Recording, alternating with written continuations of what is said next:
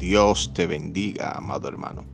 Damos inicio a este tu programa, el devocional, bajo el tema, ora más, porque Dios está en medio de la oración. En el capítulo 12 del libro de los Hechos, vemos como el apóstol Pedro estaba encarcelado y amenazado de muerte.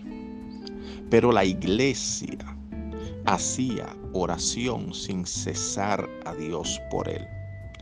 Esa oración provocó que algo sobrenatural, un ángel de Dios, descendiera de lo alto para entrar en el calabozo, en la celda, en la cárcel donde estaba el apóstol Pedro, libertarlo, sacarlo, romper sus cadenas y traerlo con bien al lugar de la oración. Amado hermano, tú que me escuchas, quiero animarte en este día a que sigas levantando altar de oración en tu casa por tus hijos, por tu cónyuge, por tu familia, aunque hoy estén en el mundo.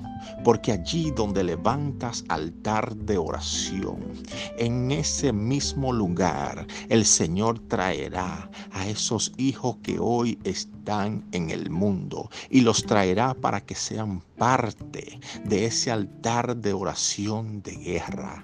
No desista, no desmayes en la oración, bendito Dios, porque el Señor escucha tu oración y la responderá en el tiempo perfecto. Quiero decirte en el nombre de Jesús que tu oración hará que las cadenas de aquello que están atado a las tinieblas y al pecado se rompan. Tu oración hará que ellos reciban una visitación de lo sobrenatural, que puedan ser sacados de la oscuridad a la luz de Cristo.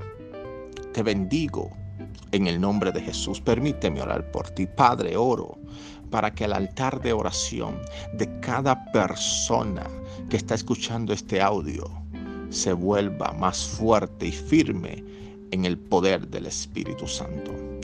Bendiciones.